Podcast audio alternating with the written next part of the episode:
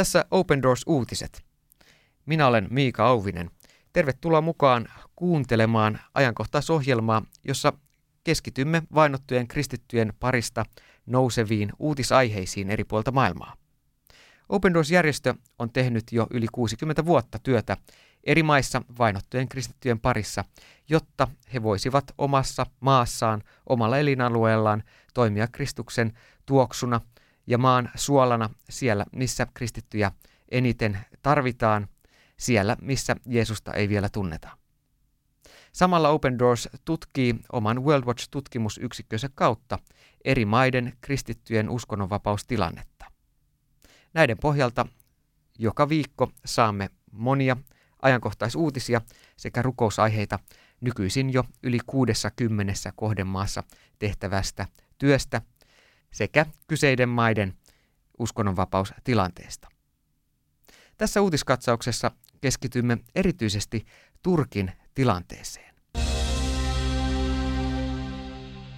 Lokakuussa amerikkalainen lähetystyöntekijä Andrew Brunson vihdoin vapautettiin Turkista sen jälkeen, kun hän oli ollut vangittuna yli vuoden syytettynä Turkin vastaisesta maapetturuudesta ja vakoilusta. Syytteet olivat tekaistuja, koska kyseessä oli presidentti Erdoganin, Turkin presidentin, laatima vastatoimi siihen, ettei Yhdysvallat luovuttanut vuoden 2016 vallankaappausyrityksen taustalla olevaa islamilaista uskonoppinutta Güleniä Yhdysvalloista Turkkiin oikeusistuntoja varten. Bransonin vapautuksesta huolimatta Turkin ihmisoikeus- ja uskonnonvapaustilanne on edelleen jossain määrin heikko. Nyt viimeksi kanadalais-amerikkalainen evankelista joutui poistumaan Turkista. Turkin turvallisuuspoliisi pidätti kanadalais-amerikkalaisen kristityn David Bailin maan pääkaupungissa Ankarassa 13. lokakuuta tänä vuonna. Hänet vapautettiin seuraavana päivänä, mutta käskettiin poistua maasta 15 päivän kuluessa. Bail pidätettiin Ankaran rautatieasemalla, koska hänellä ei ollut esittää oleskelulupaa henkilöllisyystarkastuksen yhteydessä. Bailin mukaan todellinen syy hänen karkottamiselleen on kristinen lähetystyö. Heillä ei olisi ollut laillista perustetta karkottaa minua, jos minua olisi syytetty vain uskonnollisesta toiminnastani. En ole tehnyt mitään Turkin lain vastaista, vaan itse asiassa Turkin perustuslaki on puolellani. Siksi viranomaiset tarvitsivat laillisesti pätevämmän syyn karkoittaakseen minut, Bail totesi haastattelussa. Kyseinen evankelista on asunut Turkissa jo 19 vuotta. Hänet on yritetty karkottaa aiemmin jo kolmesti, mutta nämä päätökset oikeus on kumonnut ennen niiden toimeenpanoa. Turkin protestanttisten kirkkojen järjestön raporteista käy ilmi, että viimeisen kahden vuoden aikana Turkissa asuvien ei-turkkilaisten protestanttisten kristittyjen karkotukset, lyhennetyt viisumit ja uhkailut, uhkailut ovat lisääntyneet nelinkertaiseksi. Vaikka Turkin valtio on periaatteessa sekulaari ja perustuslaki nimellisesti takaa maassa uskonnonvapauden, lain soveltaminen vaikeuttaa monin tavoin kristillisten yhteisöjen ja seurakuntien toimintaa.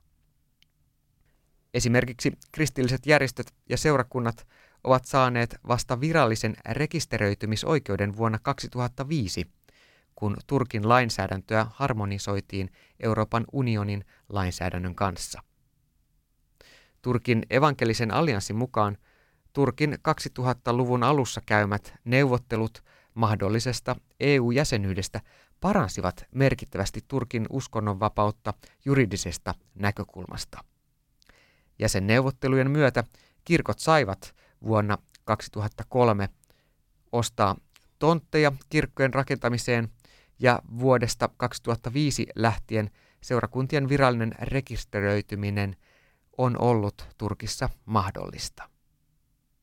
Silti jopa virallisen statuksen saaneiden seurakuntien toimilupaan liittyy yhä monia rajoituksia.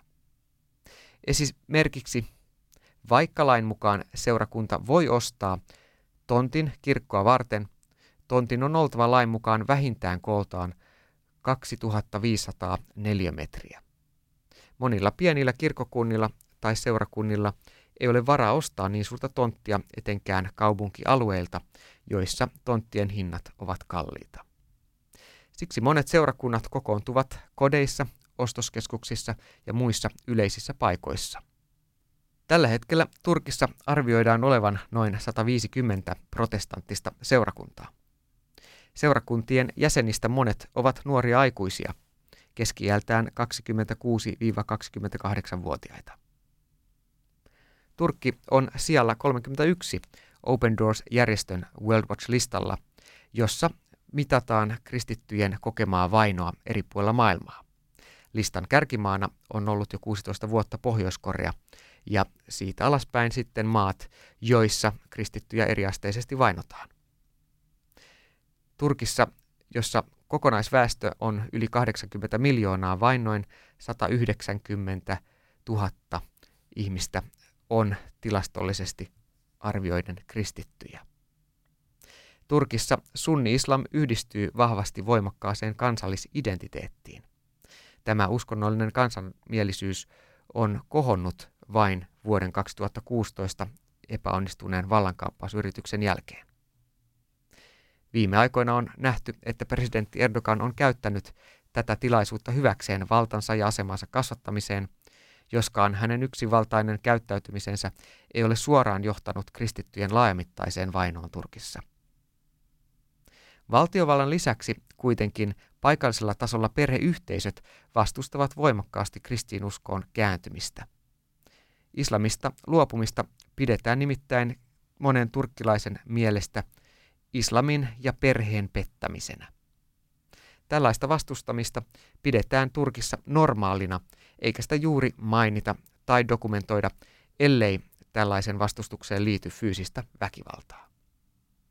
Näin ollen moni kristitty Turkissa epäröi tuoda uskoaan esille, koska se voi merkitä hänelle henkilökohtaisesti huonompaa asemaa yhteiskunnassa sekä vaaraa menettää koulutus- tai työmahdollisuuksia. Voit lukea lisää Turkin kristittyjen tilanteesta Open Doorsin nettisivuilta osoitteesta opendoors.fi. Open Doors-uutiset kertoo säännöllisesti kristittyjen vainoista ja uskonnonvapaustilanteesta eri maissa. Jos haluat antaa palautetta ohjelmasta, voit tehdä sen lähettämällä sähköpostia osoitteeseen finland at od.org. Minä olen Mii Kauvinen. Kiitos paljon seurasta ja kuulemiin.